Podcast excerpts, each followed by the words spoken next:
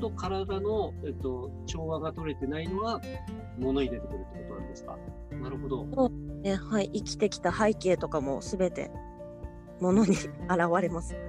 なるほどです。ちなみにうん物が捨てられない人とかもいるじゃないですか。はい、そういう人っていうのはどういうことがこう形になって物が捨てられないっていう形になってるんですかそれすごい聞きたいなってずっと思ってたんですけど、そういうことやってそうですねいらっしゃいますねたくさん。 うん、やっぱりいろんな原因はあるんですけど他人軸で生きてしまってる方とかえー、やあってあのうん自分で決定できない誰からがもらったからとか うん。はい。そういうこともありますしはい。なんだろう執着がすごい人執着。なるほど、なるほど。はい。とかがやっぱり捨てられない方多いですねあと心にぽっかり穴が開いてしまった方とかですねなるほど。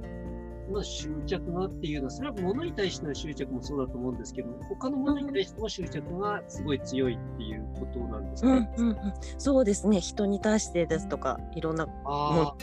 であ、なるほど。そういったので、どうしたら改善していきますかやっぱり心の整理なんですけど自分のことを俯瞰してみること、ああ、なるほど。はいはい。うん、客観的言葉に見てみる。そうですねうん言葉に出していただくことでいろんな気づきを、